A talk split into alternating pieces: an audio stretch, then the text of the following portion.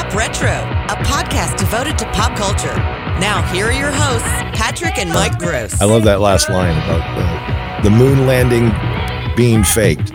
I, I, think it was Neil deGrasse Tyson who said that uh, it would just be easier to go to the moon, and, and, he's right. Like, to, oh yeah, yeah, for sure. How they the secrets they would have to keep, but uh, that's a podcast for another time, ladies and gentlemen. Here we are. By the way, I am Patrick Gross. I'm Mike Gross, and this is Pop Retro this is officially like, is this the first episode of the year? This is first episode of 2022.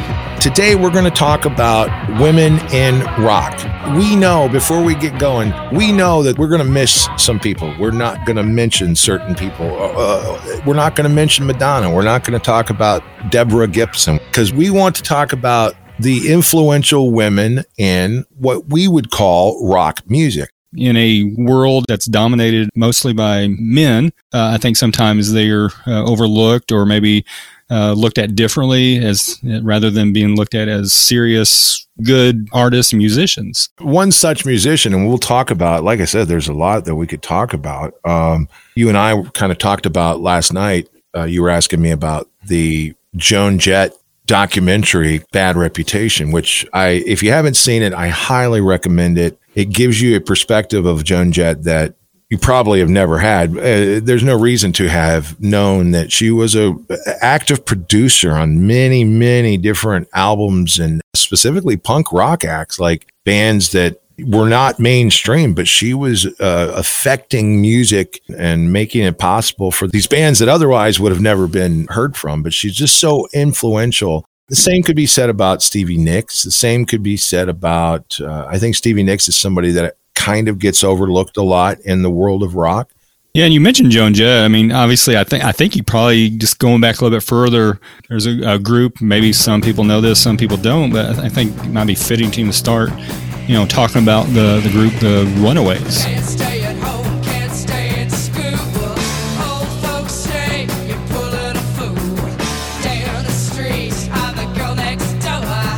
I mean, there's a lot of connections there with some of the people that we're going to talk about.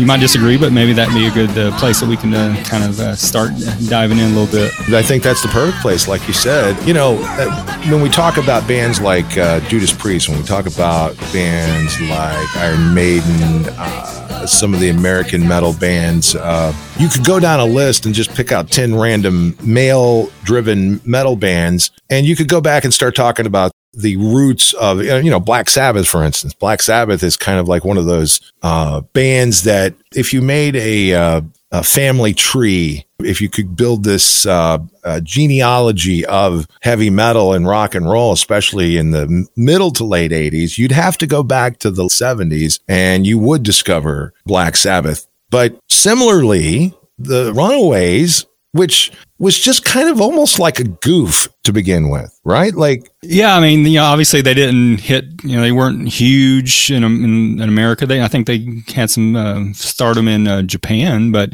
yeah, they weren't like really a big deal in in America. For those who don't know, the Runaways had several lineups over the years, but I guess the most notable in the beginning lineup included Joan Jett and Lita Ford. I mean, Sandy West, Cherie Currie, and Jackie Fox also, but I think the two that really stand out, especially for our topic today, would be uh, Joan Jett, obviously, and then uh, Lita Ford. If you go back and listen to that record, it's not great, but there is something like really raw and really like and you got to think these were 15 year old girls. This wasn't like like if a 15 year old uh, a rock band full of 15 year old girls if you saw that on the internet now you go oh cool of course. But we're talking about at a time when they literally had to kind of fight their way onto stage and they had to fight their way off a stage every night and they certainly didn't get the respect they deserve. And uh, and again I don't want to go deep too deep on this, but if you get a chance, watch the Bad Reputation because it will give you a perspective of the 15 year old Joan Jett trying to navigate a world where, frankly, she wasn't really wanted. Uh, same same with Lita Ford. Lita Ford left the band because, well, she left the band for a couple of different reasons, but we're talking about like qualified guitarists, musicians, arrangers, producers, uh, and as Mike mentioned, uh, Joan Jett and Lita Ford arguably, well, Joan Jett became the singer, I guess, of the Runaways before she actually went out on her own. And she got the Blackhearts shortly thereafter. I can't remember the producer's name who teamed up with her and uh, managed her through it all. But anyway, Lita Ford, dude, like you can't talk about 80s metal without talking about Lita Ford.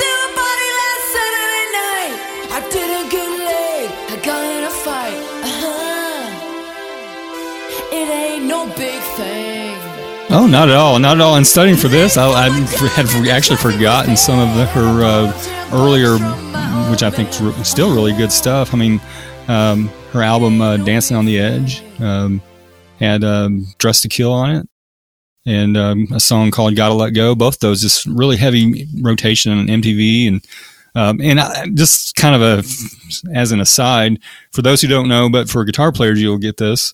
Um, Lita Ford was most known for, at least in my experience, playing BC Rich guitars. Right. Well, my very first guitar, and is influenced by Lita Ford having a BC Rich. Uh, my very first electric guitar was a BC Rich Warlock, and so I have to uh, attribute that to uh, no other than Lita Ford. I love that guitar. Uh, do, do you still have that guitar? I do. Yeah, it's it's in pieces right now. I've, I've had this dream I was going to kind of revamp it a little bit with some new pickups and electronics and stuff, and got it taken apart. And then life got in the way, and just haven't got it back together just yet. Well, that, I'm going to challenge you. I'm going to challenge you. Me and Lita Ford are going to challenge you to get that guitar functioning by the end of this year. How's that? All right, that's good. That's I need I need that little swift kick in the pants. Lita Ford, I, she was never. I don't know. I think she was destined to be a solo act. I'm trying to think. Of, well, Doro Pesch. You know, it's funny. You, you, you, as soon as you said Warlock, I thought about Doro Pesch. And of course, if you've if you've never checked out Warlock, they had like one or two mild hits in the middle '80s.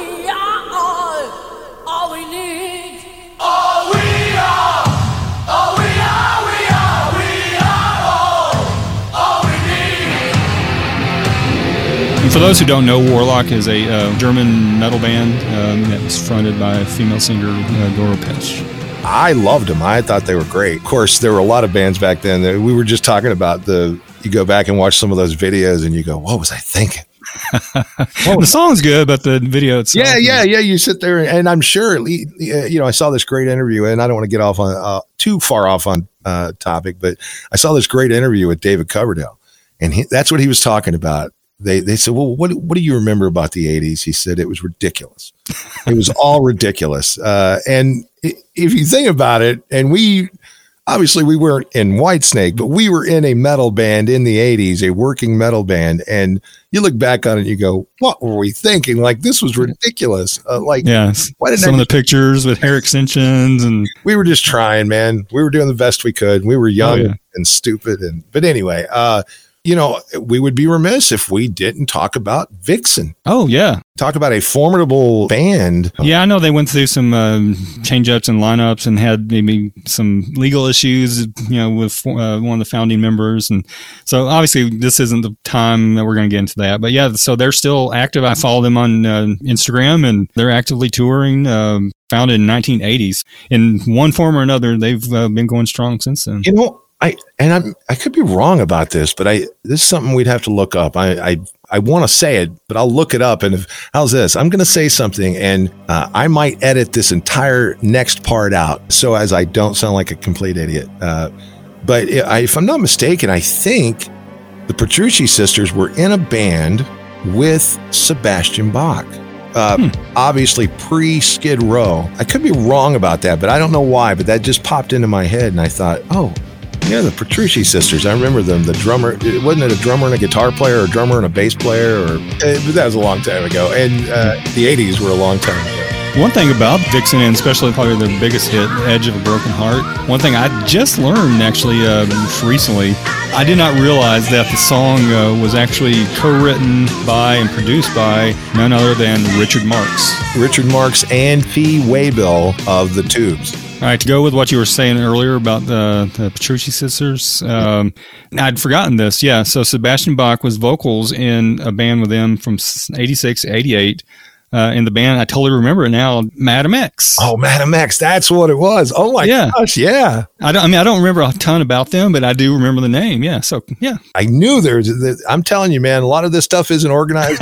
that's rolling around in my head, but I'm the master of useless information. There you go. See, I don't know. Would Alanis Morissette fall into this discussion? Could she fall into this discussion? I know she came around in the 90s, but she's not pop, but she's not rock, but she's somewhere. She's close. How's that? Kind of between, kind of between grunge and pop. I don't know. And I just realized that just now I sounded like I was doing a bad Jeff Goldblum impression, which then reminds me that now we have a Jeff Goldblum reference in the first episode of 2022. I feel pretty good about that. But anyway, I'm trying to think of other artists. Uh, well, Deborah Harry, Blondie, man, like, wow. And I tell you, a group that honestly, until I was uh, kind of researching for this episode, that I thought I knew about them, but I didn't know as much about them as I thought I did. Mhm. Um, Heart. Wow. I did not realize that their genesis went all the way back to 1967. It wasn't even formed by the Wilson sister. Uh, for those who don't know, Heart, as most people know, is Ann and Nancy Wilson. Um, so it's formed in 1967 by this bass player, another guy, and then the original name was the Army. Then became Hocus Pocus just short time later. A couple years later was Whiteheart, and then finally in 1973 was when they actually took on the name Heart. Much earlier than I realized, and didn't realize that they didn't start it. Then looking at the albums, good grief! During this time, they had all most of them had relocated to Canada. But anyway, their first three or four albums were like platinum albums, and first one came out in 1975. And the one that most people, again, most people know would be Heart or in Bad Animals that came out in 85, 86, with, you know, or 87, sorry, with songs like What About Love, Never, These Dreams, Nothing at All, Alone, all those. I mean, but they had like platinum selling albums and chart topping hits as far back as 1975, which is um, totally new to me. Was it Steamboat Annie? Uh, Uh, Dreamboat Annie. Dreamboat Annie. That's what it was. Yeah, songs we know, "Crazy on You," "Magic Man," but I just didn't didn't realize how far back that went or anything. As far as I'm concerned, like Ann Wilson, I and I say this, uh, I've had this discussion with many of my friends, and you and I both have some mutual musician friends, and I know I've had this discussion with them as well. Tell me a better rock singer than Ann Wilson, and I know I don't mean female rock singer. I, I mean, tell me, name an, a, a rock singer that is better than Ann Wilson. You you might be able to name a few that are in the same. Uh, the aforementioned Sebastian Bach might be one of those uh, that you could say, okay, the aforementioned. Uh, well, I didn't talk about Rob Halford, but I mentioned Judas Priest. Rob Halford, another just a singer. Like, whoa, how does he make his voice do that? Ann Wilson, every time I hear her sing Crazy on You, I almost fall out of the chair because I'm just like, how does somebody, and again, like you said, this is like 1975. This isn't auto tune. Uh, this isn't, this is like somebody in a studio with a microphone in front of them It's real deal talent and energy and power. Yeah. from Seattle. Just a, just a cool bunch of, and Magic Man. I, I love that song. I love Barracuda. Barracuda. Yeah. All of those killer songs. Um, the Go Go's are, are they in this talk? The Bangles. Yeah. I mean, I, I guess they'd have to be. I was thinking maybe a little bit edgier material, but yeah, I mean, obviously, I, I think you'd have to add the Bangles and Go Go's. All these uh, ladies that we're talking about are just fantastic, phenomenal artists, musicians, singers who, despite all the obstacles, really set a tone and set an example for uh, artists today. I totally agree with that. I was just thinking about. Uh, I can't remember how to say her name. Jennifer Batten. She played with uh, Michael Jackson. hmm Uh, I'm trying to think. There's another guitar player that I, I follow on Instagram, and I just love, Uh, uh, maybe that's it. There's also Nita Strauss. Nita Strauss was uh, Alice Cooper's guitarist at one point. She may still be, but thinking about, you know, we mentioned Joan Jett earlier. Think about some of her big hits. I Love Rock and Roll from 1982. I never realized that it was a cover song. Yep. Um, Crimson and Clover, another hit from '81. Actually, so a year before that was also a cover song. I can't remember who, who originally did "I Love Rock and Roll," but it it was actually it was on the charts and uh, I think in 1974, 75. I can't remember the artist who did it. 75, uh, the Arrows. Oh yeah, that's right. And Tommy James um, and the Shondells, uh, for those who don't know, not only did they write Crimson and Clover, also wrote some other uh, hits that we may recognize from other artists. Uh, Mony Mony, and I think we're alone now, or just two that come to mind. Well, I think we're alone now. Uh, Tiffany, yeah, actually did. Uh, she's not a woman of rock, but she is right. a notable uh, female artist. Um, and the Ramones, I mean, I don't know why I said that. And um, speaking the, of the Ramones, speaking of uh, the Runaways, and then obviously Joan Jett. I mean, the Runaways were we talked about them at, uh, at the top. They, I mean, obviously were I think were considered punk rock, and um, happy to be considered that. And just obviously that's the look they and sound they had. But uh, even Joan Jett so still carry that on. If you listen to that uh, intro, most of the song actually, but the intro especially to Bad Reputation Oh yeah, sounds so much like the Ramones. I guess that's the thing that made Joan Jett so successful. Uh, when she started singing for the Runaways after Cherie left the band, uh, Cherie Currie, she she was the singer at one time, but when once she left the band, think about this. This is how bad Joan Jett wanted to make it. And again, we're talking about teenage girls here in a world where they are not welcome where they literally have their record company saying we're we're going to try to kill this record. We're going to try to kill this song so we don't have to put you on tour. Having um, men trying to take advantage of them and just all the different crazy stuff. Bananas stuff. And then after Cherie leaves the band mid tour by the way guess who has to sing for the runaways?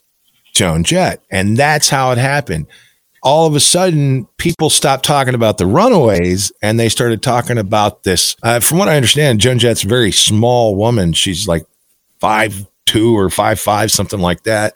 Even when she holds a guitar it looks crazy because it looks like it weighs 9000 pounds. But can you imagine that? And, and we're talking again in 1981 82 mm-hmm. uh, right before and it was almost like a perfect storm because it was right before MTV. MTV, yeah, we've talked about that other episodes. Just that MTV catapulted these artists' careers. But when she started singing, it blew people's minds because again, this little tiny person, and when you listen to her sing, I don't care if it's I Love Rock and Roll or whatever bad reputation. Listen to whatever song. I hate myself for loving you. Listen to her vocals, and it is like a it is like a, a wild animal. And her guitar riffs, man, like you alluded to, it you can tell what her influences are. You don't need. Oh yeah, yeah. Uh, and again, she she was kind of in this world where she kind of went along with the program. Obviously, she wanted to be a successful musician and she wanted to sell records and she wanted to uh, be successful. And why wouldn't she? But deep down inside, she that when I say she's a producer, I don't know that she produced any mainstream stuff. I think all of the stuff that she produced uh, and even wrote for uh, on the side uh, were j- just these these punk bands that were trying to make it back in the day. And so she was true to her roots, and she still was one of the biggest rock stars on planet Earth. And again, it, this all started when she was 15, uh, 14, 15, and just went That's out. Crazy. It's just something we were talking about and the influence that these women have had on music in general, not just other females, but just on music in general. I think yeah. I think Joan Jett was a, a testament to show, you know what? I think people can handle this if you just let me do my thing. And I, I think that she probably did in a weird kind of way set the stage and open a lot of doors for all of the artists who followed her. So, oh, absolutely, absolutely. And uh, we was talking about her singing and her influence and stuff. Uh, just reading something here, uh, she says she learned to scream from Marc Bolan, T Rex. Well, I mean, that makes sense. Uh, and it's just like, again, if you go back and listen to even the scream, the weird little scream in uh, I Love Rock and Roll, it, which I've always thought it was such a strange, like, why would she scream right there? But if you think about it, if she didn't do that little scream, and obviously I'm going to play little bits and pieces of this song, so right now is probably the time.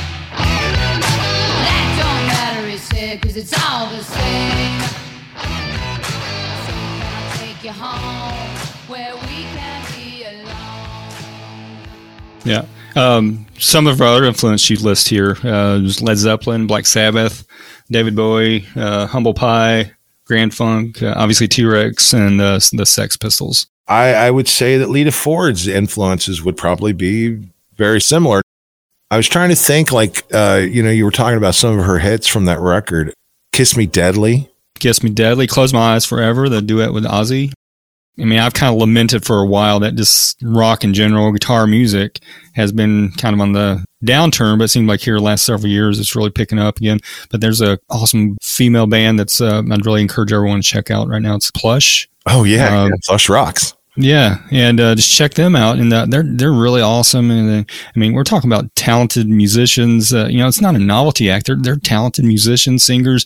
Uh, their singer Mariah Formica, if I'm saying her name correctly, she was uh, I think on The Voice, right? Yep. And so just, you know, real talents. It's not a novelty. And that's just encouraging to see that guitar rock is really taking off and they can be successful. So I just uh, encourage everyone to check that out. But yeah, for me as a guitar player, I mean, I, I would have to say that Joan Jett was a huge influence. Just like you mentioned MTV, you know, seeing her on MTV, the power chords, the just the sounds, the whatever of, of that was. Uh, I mean, I love rock and roll. Obviously, came out in '82, and that's just kind of when we started thinking about you know playing music. And so, you know, I'd have to list her as probably one of my top five influences as a guitar player. And I think a lot of guitar players could make that assertion. Um, again, we could do 15 episodes on the influence of MTV. Uh, you know, I was thinking about some of the some of the current, like Halestorm Lzzy Hale, the singer for Halestorm phenomenal singer. I don't know if you've ever checked out Lzzy Hale, but she is like right up there with Ann Wilson. Uh, she's got that Sebastian Bach, uh, just guttural, unreal uh, power and range there's a band called Dorothy that uh, you should check out. Um, uh, there's Haim, uh, another you know guitar band. I think I'm saying that right. It's either Haim or something like that. I, I, know it's spelled one way and you say it a different way. I'm trying to think of other artists out there right now. Um, there's actually a really cool band on uh, YouTube that I've found, and they're called the Iron Maidens. Oh yeah, yeah. They are a Iron Maiden tribute band, but it happens to be all girls, and I'm just like, that is so cool because I love Iron Maiden. Iron Maiden's one of those bands that I just go, man, they're just so they were just so ahead of their time and so different, and they were formidable musicians, all of them. Like, oh yeah, yeah. The entire band was like super musicians, and so it just hurts my fingers. Listen to the bass lines on. oh, it, it's crazy the precision and the speed. Uh, Nicko McBrain, like one of the best drummers that ever lived. Don't get me wrong, it's not like he's doing jazz chops and stuff, but I mean, but he kind of is. And oh, by the way, he's also doing it at like 210 beats per minute. So somebody who should get a lot of credit for this, honestly, is I know people see her as a pop star, but Pink is mm-hmm. somebody mm-hmm. who is unapologetically a fan of rock music and she can do it all. And uh, I think that's why we're seeing this new wave of females getting their rock on. I think it's really cool, man. So just encourage uh, any uh, ladies maybe listening to this podcast. I mean, if you are interested in music, singing, playing an instrument, and you feel like, well, that's just not something I can do, um, put that thought out of your mind and just dive in, work hard, and, and don't listen to the doubters and uh, just rock on. Yeah, and just be so good that it doesn't matter whether or not you're a boy or girl. Just be so awesome they can't ignore you you know, I maybe we need to revisit this at another time, and and maybe this will be you know, because like I said, we kind of discussed this. First of all, please, uh, again, understand we're we're just two guys just trying to talk about something that was influential to us and important to us. If you are out there and you happen to be female and you feel like we missed something, I would love for you to correct us and, and fill us in. And maybe next time, that's what we'll do. Maybe we'll try to have a, a, a closeted female rocker and have her break free of the chains of anonymity, and, and maybe they can educate us and and, and, and teach us a thing or too. Yeah, we'd love to have you as a, as a guest and uh, contact us, the Pop Retro Podcast uh, on Instagram. Send us a message, and we'd be glad to have you on and uh, discuss all these things. There you go. We'll do that, man. We'll make it a party. I guess uh, it's time for us to go, but just thinking about the women in rock. If you're out there today and you're a, a fan of rock and you're a fan of the women in rock, please network with us and let us know what you're thinking about, and we'll try to have some fun moving forward. Uh, we are going to try to be more regular, and I don't mean that we're going to eat a lot lot of fiber. I mean, we're going to try to be, well, we are going to do that, uh, but we're going to try to get an episode out by the last week of the month every month. And that's that's a kind of a promise that we made made to ourselves. So, in addition to Mike getting his uh, BC Rich Warlock put back together, we're going to try to be. We'll see in about thirty days, something like that. Uh, anyway, I'm Patrick Gross. I am Mike Gross. And you are listening to Pop Retro. Have a great day. See ya. Bye. Retro is a presentation of Snake Tree Media. Network with the Pop Retro Podcast by visiting popretropodcast.com. No robots were harmed in the making of this podcast.